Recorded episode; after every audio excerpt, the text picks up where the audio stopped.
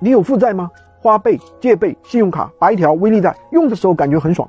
很多人越欠越多，越多又还不起。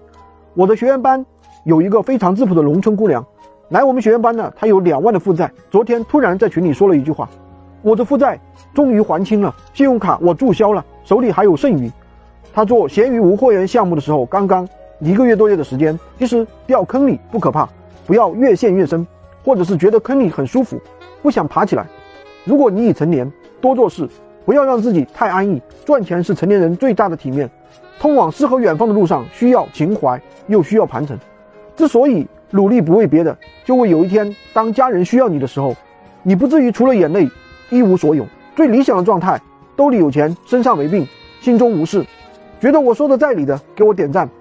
关于闲鱼无货源怎么做，我总结了一套方法，无非就是选品、标题、图片、文案、定价。那么选品，我们一定要选择一些热销的产品。标题无非就是要注意它的关键词，把三十个字写满了。文案一定要注意故事性和稀缺性。图片要以实拍图为主。定价前期一定要低价切入，提升店铺的权重，后期再去布局利润款。如果你还是不知道怎么做的话，点赞、收藏、加关注，发任意消息给我，我来告诉你。